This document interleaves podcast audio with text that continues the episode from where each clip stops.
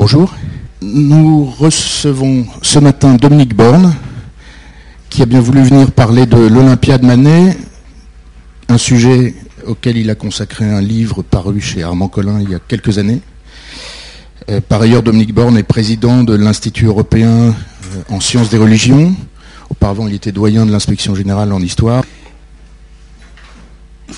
Olympiade Manet, musée d'Orsay.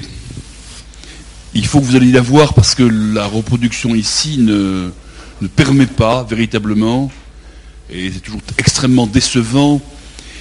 Et je vais vous dire des choses que, que vous ne verrez pas, hein, parce qu'elles ne sont pas visibles. Euh, simplement, si vous voulez, il y a par exemple euh, la robe de la servante noire est rose. Euh, et d'un rose qui n'est pas le même rose que le rose du corps. Vous voyez, il y a plein de choses comme ça qu'on ne voit pas. Hein. Et les, les, les, blancs en particulier, Manet avait une spécialité des blancs. Allez Orsay et regardez les blancs de Manet. Les, les blancs de Manet sont, toujours extraordinaires. Et là, le blanc du papier des fleurs, le blanc des draps, tout cela est, est un peu massacré. Peu importe. Hein. Alors, je voudrais que. On va commencer par. Euh, il me semble qu'un tableau, ça se raconte. Hein. Et là, j'aimerais que nous nous demandions ensemble s'il y a une histoire. Et qu'est-ce que raconte ce tableau? D'abord, euh, on va commencer par le décor. Et le décor est assez étrange, puisque visiblement, il y a très peu, de fond. Hein. Il n'y a pas de profondeur. Hein. On est à plat. Hein. On est à plat. Et juste à profondeur, vous avez une toute petite rectangle, carré rectangle, en haut, juste au-dessus de la tête de la servante noire. Ce petit rectangle, est-ce une ouverture vers l'extérieur? Moi, j'ai une hypothèse. Euh, vous savez, dans les tableaux dans les tableaux de la Renaissance, il y avait toujours une fenêtre ouverte, ce qu'on appelle la veduta, une vue sur l'extérieur. Est-ce que c'est simplement pour rappeler euh, ce qu'on mettait dans les tableaux de la Renaissance? Autrement, vous avez une série de panneaux. Vous avez à gauche un premier rideau ouvert, mais il ouvre sur quoi? Il ouvre sur un panneau s'arrête, qui trace le milieu du tableau, et puis derrière, il y a un second panneau. Tout ça est sans profondeur. Vous avez aussi une espèce de banquette, visiblement qui n'est pas tout à fait un lit, qui est trop grande pour être un lit, hein, trop longue pour être un lit, c'est plus long qu'un lit. Hein. Et d'autre part, comme toujours dans tous les tableaux, excusez-moi, si on se demande, il faut se demander d'où vient, la, lumière. La lumière dans ce tableau, moi je ne vois qu'une chose, elle est, j'allais dire, elle est dans vos yeux. Hein. Je veux dire que c'est celui qui regarde qui fait la, lumière. Hein. Il n'y a pas d'autre lumière que celle qui vient frontalement sur le, tableau. C'est-à-dire c'est le, celui qui regarde fait la lumière du, fait la lumière du tableau. C'est complètement frontal. Hein. Euh, vous pouvez chercher, c'est pas à gauche, c'est pas à droite, c'est complètement de face. Alors, certains disent que cette lumière de face comme cela, ça ressemble à une vitrine à Amsterdam, hein, de prostitution. Vous voyez, euh, ce qu'on peut, dire comme ça, hein, très très vite. Hein, et que les yeux de ceux qui regardent, qui passent dans la rue, hein, euh, qu'est-ce qu'il y a là? Devant le... Là où nous sommes, il y a quoi? C'est très étrange, hein, comme tableau. Ensuite, ensuite, là, on sait très bien qui est la femme. C'est Victorine Meurant. Meurant, M-E-U-R-E-N-T. Victorine Meurant, elle apparaît dans beaucoup de tableaux de Manet. Elle a été un des modèles de Manet. Au début, celle qui est dans le déjeuner sur l'herbe, vous avez tous en tête le déjeuner sur l'herbe, les hommes habillés, la femme nue, assise euh, dehors. Hein. C'est elle qui fait la femme nue. Hein. Elle est un peu spécialiste. Elle fait femme nue chez, chez Manet, hein, si, je puis dire, euh, entre autres. Elle était peintre elle-même. Elle est peintre elle-même. Alors, on sait qui c'est, et c'est un portrait, d'après ce qu'on sait, euh, les traits de Victorine sont reproduits. Vous avez ensuite, alors, si je continue à décrire, euh, vous avez une femme à demi allongée, à demi redressée, et qui regarde le spectateur, c'est extraordinairement frappant, qui regarde celui qui regarde, hein, qui a sa main pour cacher son sexe, qui est nu à l'exception, il faut tout décrire ici, à l'exception d'un bracelet de poignet entre le bras et le poignet, d'un galon avec la boucle autour du cou, fleurs dans les cheveux, boucle d'oreilles, ce qui est très particulier aussi, des mules aux pieds dont l'une est posée et l'autre enfilée sur son pied. Euh, je vous dis tout, de suite, les mules, avec surtout des femmes très déshabillées comme celle-là, avaient dans la peinture classique une charge érotique, le pied dans la mule, hein, c'est pas à peine que j'insiste beaucoup, hein, avait une charge érotique extrêmement forte. Hein. C'est forcément une citation de Manet. Pourquoi des mules alors qu'elle est complètement nue sur le lit, etc. etc. Donc il y a une intention. Je continue, il y a un châle qu'on appelle une indienne. À l'époque, les, indiennes, c'est pas ici que je vais apprendre c'est qu'une indienne, vous devez savoir, je pense. Ce que c'est qu'une indienne. C'est la grande vogue des indiennes au XIXe siècle. Hein. Un grand, le grand châle qui est, sur le, qui est sur le lit. Je continue, il y a un chat noir, avec des yeux jaunes, chat noir, yeux jaunes et queue dressée. très, tout à fait à, droite du tableau. On verra d'autres exemples ça. Et puis il y a une servante noire, on dit la servante noire. Hein. Elle n'a pas de nom. La servante noire. Dans la description du tableau. Qu'est-ce qu'elle fait? Elle a, elle a visiblement, elle regarde, elle, Olympia. On le voit très mal, mais vous regarderez le tableau quand vous irez à Orsay. On voit à l'oreille gauche une, une boucle d'oreille en corail rouge. Très très belle boucle d'oreille en corail rouge, qu'on distingue mal ici, mais qu'on voit très bien sur le tableau. On ne peut pas ne pas remarquer la qualité du blanc de ses yeux. Hein. C'est très frappant ici hein, à voir. Vous remarquerez aussi, une espèce de correspondance. sa main, sa main sur les fleurs renvoie à la main sur le sexe d'Olympia. Enfin, il y a une, il y a une, sa main sur le, sur, le, sur le papier. Il y a une espèce de correspondance entre les deux. Alors, une fois, est-ce qu'est-ce que ça veut dire On peut imaginer absolument ce qu'on veut. La plupart des, des critiques, critiques très défavorables, sauf les amis, sauf Zola et quelques autres, les critiques très défavorables ont crié au scandale et ont dit c'est une prostituée qui attend son client. Et puis les, fleurs, c'est peut-être le client qui s'annonce. Hein. Excusez-moi. Il se fait, il se fait précéder, il se fait par des fleurs.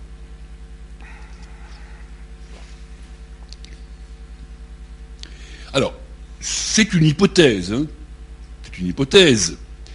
Et est-ce que véritablement Manet a-t-il voulu peindre une prostituée qui attend le client Manet disait ne parlez pas de ces tableaux.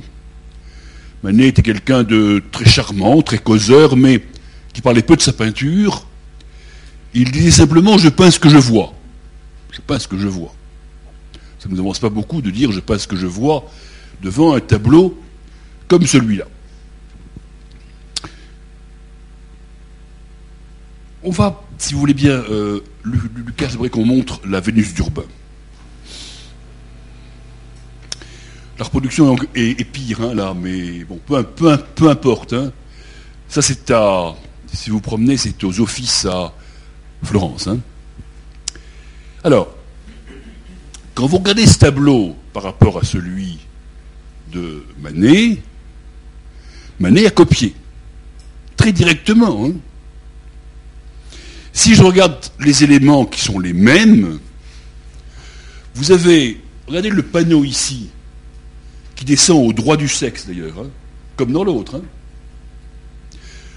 Vous avez la découpe, on voit très mal ici, mais la découpe du bras et du sein, c'est exactement la même découpe dans le tableau de Manet. Exactement, euh, c'est recopié. Hein.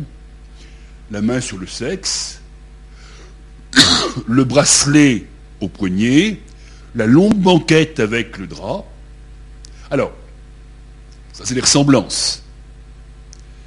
La différence, c'est que et c'est pas mince la différence. D'abord, il y a une vraie veduta, au fond, une ouverture vers l'extérieur, vers un jardin, avec un pot qui est un pot, les spécialistes disent que c'est un pot de myrte. C'est difficile de le savoir en voyant la reproduction, mais c'est un pot de myrte sur la fenêtre. Et puis ensuite, vous avez deux servantes qui cherchent dans les coffres il cherche dans les coffres des habits. C'est-à-dire, la nudité de la Vénus de Titien est une nudité provisoire. Elle va s'habiller. Rien de tel dans l'autre. Hein. Il n'y a pas le moindre vêtement. Elle ne va pas s'habiller dans, la, dans celle de Manet. Donc, et d'autre part aussi, c'est plus un chat, mais un chien. Et un petit chien au pied d'un personnage. Et symbole, c'est codé. Hein. Vous en trouvez si vous allez par exemple à, l'exemple qui me vient comme ça, si vous allez par exemple à Saint-Denis dans la basilique, dans les gisants des rois, vous avez des petits chiens sculptés au pied des gisants, extrêmement souvent. Hein. Symbole de fidélité. Je suis pas sûr que le chat de tout à l'heure soit symbole de fidélité. Hein. Euh, je suis même sûr du contraire. Hein. Euh, un symbole plus érotique, le, chat, que ce chien paisible qui dort paisiblement, qui garde sa maîtresse. Mais l'intérêt quand même, c'est que Manet, et il y a un élément que je n'ai pas encore donné, Manet a appelé son tableau Olympia. Pourquoi Olympia? Sinon pour renvoyer à l'Olympe. Il n'a pas dit Vénus, hein, c'est subtil. Hein. il a dit Olympia il renvoie à l'Olympe, il renvoie aux divinités. C'est pas Vénus, mais c'est pas loin d'être Vénus, son Olympia. Alors, prostituée ou déesse? Prostituée ou déesse on en, est, à peu près là. Hein. on continue, Lucas, si vous voulez bien, avec euh, les autres euh, c'est au Louvre. Dans le Louvre d'admirable Rembrandt, il y a une salle Rembrandt au Louvre. En plus, c'est des lieux, euh, là où la salle Rembrandt, je saurais trop vous conseiller, parce qu'il y a beaucoup moins de monde. Euh, c'est des lieux où il y a moins de monde que dans la Grande Galerie et qu'autour de la Joconde, etc. Donc les Rembrandt, on peut les voir en paix. Hein. Betzabé. Alors, Betzabé, c'est euh, un épisode biblique qui concerne Bethzabé, convoitée par le roi David. Bethzabé était femme de général. Et David avait envoyé son mari à la guerre pendant séduire Bethzabé. Et Bethzabé ici tient la lettre de David hein, à, la main et elle, est, elle se fait parer par une servante à ses pieds euh, pour sa rencontre. Elle vient d'être baignée, elle sort du bain vraisemblablement. Et là, on s'occupe d'elle. Hein. Euh, et elle est parée pour sa rencontre amoureuse avec euh, David. C'est ça l'anecdote. Vous remarquerez ici qu'il y a comme, comme dans le tableau, alors on sait que, alors ça c'est d'érudition des historiens de l'art, on sait que ce tableau était une collection privée à l'époque où Manet travaillait à Paris, et on sait la collection Lacaze peu importe ici, et on sait que Manet a vu ce tableau. Et l'a regardé, allait fréquemment voir la collection Lacaze, collection chez un personnage privé, mais qui il ouvrait sa, collection aux amateurs. Il y a beaucoup de, il y a beaucoup de choses ici à dire. Euh, euh, les bijoux de bras et de cou, boucles d'oreilles. Hein. Il y a la servante, le contraste, elle n'est pas noire, mais peau sombre cependant dans l'ombre, et le corps clair de Les vêtements derrière, les vêtements qui attendent. Alors là, les vêtements qui attendent, aucun vêtement n'attend euh, Olympia. Mais il y a chez, chez Rembrandt une même volonté de traiter les corps dans leur vérité et sans les idéaliser. Le corps de, le corps de la Vénus de Titien était un corps idéal. Je crois que ni chez Rembrandt ni chez on a l'idée d'un corps idéal, mais plutôt la vérité des corps. Troisième exemple, Lucas, si vous voulez bien, Goya. Alors là, on passe euh, au début du XIXe siècle. Goya, l'espagnol Goya, qui a fait deux versions de ce tableau, la Mara Desnuda ici, puis il y a une Mara vêtue et une Mara dévêtue, une femme dévêtue. Et là, il y a ce qui est très proche du Manet, c'est le regard vers le spectateur. Très directement, là, il y a le regard. Il faut remarquer cependant que, je n'en ai pas parlé pour les autres, mais ici, on voit bien comment la lumière est beaucoup moins frontale que Manet. Hein. on est beaucoup moins, on est dans une. la lumière modèle l'ensemble, et non pas euh, frontalement comme elle le fait pour Manet. On va revenir à Manet. Après tout ceci, je voudrais maintenant, je ne vais pas multiplier les dates ni des choses comme ça, mais le tableau a été peint en 1863 à l'époque, c'est le Second Empire, c'est Napoléon III qui est empereur en France, sous le Second Empire. Et c'est un Manet né en 1832. Euh, et bon, c'est encore jeune. Et Manet commence à être connu un tout petit peu, mais c'est le début de la percée de Manet. C'est pas encore considéré comme un grand peintre. Le tableau est exposé au salon. Il y avait une manifestation annuelle qu'on appelait le salon. Et au salon en 1865. Il est d'ailleurs exposé, alors c'est très étrange, il est exposé, euh, je n'ai pas l'image ici pour la montrer, mais il est exposé avec un Christ aux outrages, c'est-à-dire un Christ au moment de la passion du Christ battu, etc., couronné d'épines et battu, et un Christ aux outrages, un autre corps nu, mais de nature, vous l'imaginez, extrêmement différente. Je l'ai toujours trouvé tout à fait extraordinaire qu'il expose la même année le corps du Christ aux outrages et le corps de euh, Olympia. Tout à fait étrange, hein, comme, euh, euh, il n'a pas poursuivi. Le Christ aux outrages était critiqué encore plus que Olympia et il n'a plus poursuivi dans la peinture religieuse. Il y, a, très peu de peinture religieuse chez Manet. Hein. Mais là, il y a deux corps. Alors, je ne peux pas m'empêcher de penser qu'à la même époque, il y une remarque d'historien, bien sûr, à la même époque, il y a un grand savant qui s'appelle Ernest Renan. Ernest Renan a été, d'abord, il a failli être prêtre, puis il a quitté l'Église, et puis en restant euh, chrétien, mais chrétien critique. Et Renan a publié, à peu près dans ces dates-là, 1863, 4 par là, il a publié une vie de Jésus, où il s'écriait, dans ce livre, Jésus, cet homme admirable. Et le fait d'écrire Jésus, cet homme admirable, a fait un scandale épouvantable. Hein. parce que dans une société encore euh, complètement christianisé, euh, euh, s'était semblé nier la divinité de Jésus. Donc Jésus, cet homme admirable, euh, c'est peut-être un peu... Manet n'a jamais rien dit, alors c'est mon interprétation à moi. C'est peut-être aussi le, Christ aux, outrages, c'est peut-être l'homme, l'homme Jésus que Manet veut montrer. Hein. Et dans son désarroi, Jésus, c'est un homme admirable pourrait dire euh, Olympia, cette femme admirable Je ne sais pas. Hein. Pourquoi pas hein Pourquoi pas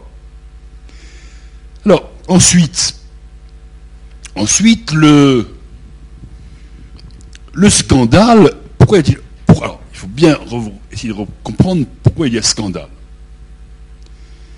Il n'y a pas scandale parce qu'il y a une nudité. Euh, tous, les, tous les musées sont pleins de nudité. À la même époque, on a, si vous pouvez nous trouver Cabanel, la Vénus de Cabanel, c'est très bien ça. Parce qu'on a une peinture qui est aussi à Orsay, qui date de la même époque.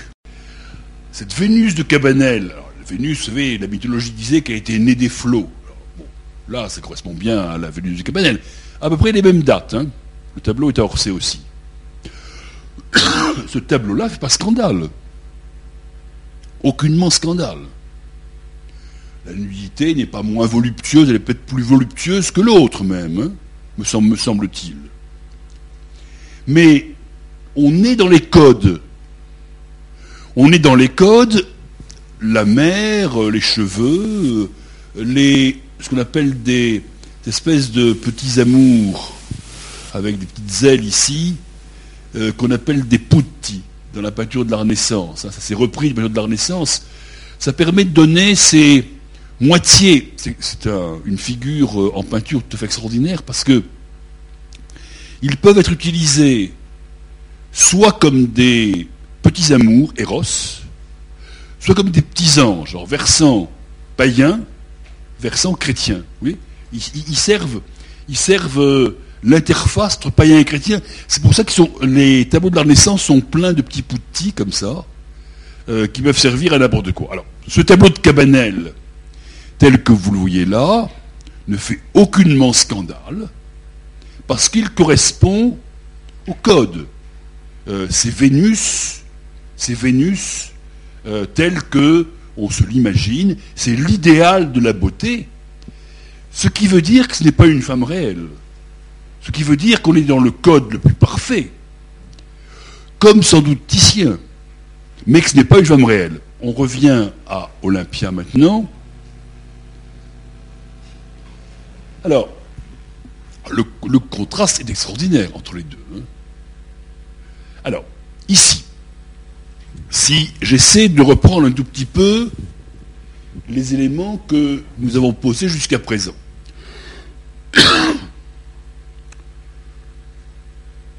en appelant ce tableau Olympia, en copiant le tableau de Titien, la Vénus d'Urbain. Je vous l'ai dit, euh, l'épaule et le sein ici et le bras, c'est exactement le, la même chose. Hein. Vous remarquez la verticale qui tombe là. Ça veut dire, je prends, je prends les codes et on sait que, excusez-moi, je fais une parenthèse, mais on sait que Manet avait vu la Vénus d'Urbain-Titien. On sait que je crois même qu'il l'avait copié hein, euh, en, passant à, en, passant à Florence. Donc, je prends les codes de la grande peinture. De même avec son Christ aux outrages. Je prends les codes de la grande peinture religieuse. Hein. Je prends les codes de la grande peinture, je m'inscris dans la grande peinture. Et j'appelle ça Olympia. Mais en même temps, en inscrivant cela dans la grande peinture, je pervertis ces codes, ou plutôt j'installe dans ces codes une femme qui s'appelle Victorine Meurant. Donc, et qui pourrait aussi bien être Vénus. Autrement dit, Autrement dit, Vénus, c'est pas peindre, ce n'est pas peindre l'idéal inaccessible de Vénus naissant des flots. Hein. Peindre, c'est peindre le réel. Je peins ce que je vois. Là, on retrouve la phrase de Manet que je vous ai citée. Je peins ce que je vois, et ce que je vois, c'est Victorine Meurant. Et donc, ce que je vous montre, c'est Victorine Meurant. Les codes les codes multi, les codes érotiques multiples, hein, multiples. Euh, le, plus, clair et le plus extraordinaire, je trouve le plus fort des codes érotiques dans ce tableau, c'est la boucle autour du cou. Hein. Elle est nue, mais il faut encore tirer sur le fil pour dénouer la boucle. Hein. Oui, c'est extraordinaire là. Quand on, a compris ça, si vous voulez, hein. il y a encore cette boucle autour du cou qui est d'une finesse et d'une euh, euh, tout à fait extraordinaire, me semble-t-il. Il reste, elle n'est pas conquise complètement, si vous voulez. Il faut encore, tirer la boucle. Et puis elle n'est pas conquise. La manière. Regardez aussi comment on prend les codes, on les pervertit. Le chien, le chat. Regardez, Manet s'est volontairement privé de l'attrait de la chevelure. Dans la Vénus de Titien, dans la Vénus de Cabanel, les cheveux, et vous savez que les cheveux, on le sait bien aujourd'hui, puisque certains veulent les cacher, hein, euh, comment les cheveux font partie traditionnellement de la forte séduction des femmes. Hein, et comment les cheveux longs, les cheveux bouclés, les cheveux blonds, etc. Hein, tout cela joue un rôle formidable. Regardez ici, on voit à peine les cheveux. Ils sont tirés, serrés. Est-ce que les cheveux sont longs On ne le voit même pas. Donc il y a à la fois les codes et le refus des codes. Hein. Le, les, bijoux, là. Et puis, les codes et le refus des codes, et c'est aussi, c'est plein, alors c'est pas indifférent de, dans l'histoire de l'art. Euh, Delacroix meurt en 18, meurt cette année-là, à peu de choses près, je crois bien que c'était en, en 65 et deux personnes, entre autres, assistent à ses obsèques, et assistent ensemble à ses obsèques, c'est Manet et c'est Baudelaire. C'est un nom que je n'ai pas encore prononcé, mais que je crois très important ici pour parler de ce tableau. Euh, de, de, mémoire, de mémoire, et dans le désordre, euh, je vais vous dire deux, trois vers de Baudelaire dans le désordre, mais la très chère était nue et connaissant mon cœur, elle n'avait gardé que ses bijoux sonores, par exemple. Hein. Euh, nous aurons des lits pleins d'odeurs légères, des divans profonds comme des tombeaux. Là, c'est la mort des amants. Etc., etc. On pourrait multiplier euh, là tous les cordes et beauté. Là tous les cordes et beauté, luxe calme et volupté. Là, c'est plutôt l'idéal, c'est peut-être la Vénus d'Urbain, ça. Hein. Là, tous les cordes et beauté, luxe, calme et volupté.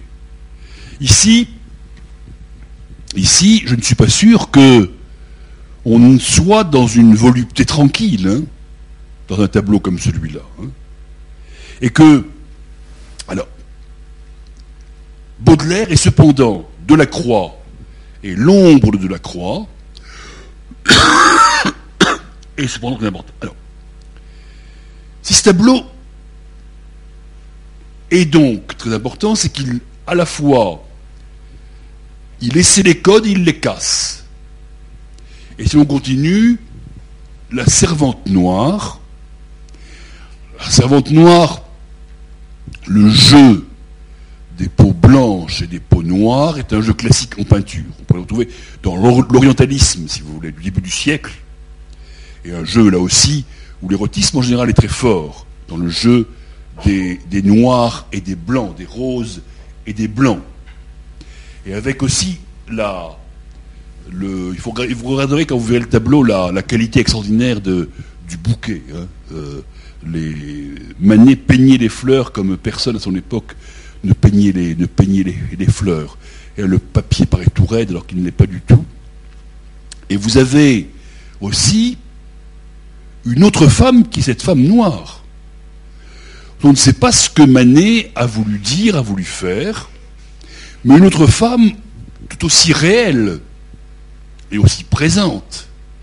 Et me semble-t-il, comme un pendant rassurant euh, ici à, à, ce que peut comporter d'inquiétant le corps d'Olympia tel qu'il est présenté là. Une espèce d'équilibre entre les deux, entre les deux femmes, hein. Les fleurs, les, fleurs ajoutent, les fleurs, euh, euh, est-ce qu'elle représente porter les promesses du corps d'Olympia? Il y a plein de choses qu'on pourrait dire ici et qu'on pourrait chercher ici, bien entendu, dans les correspondances.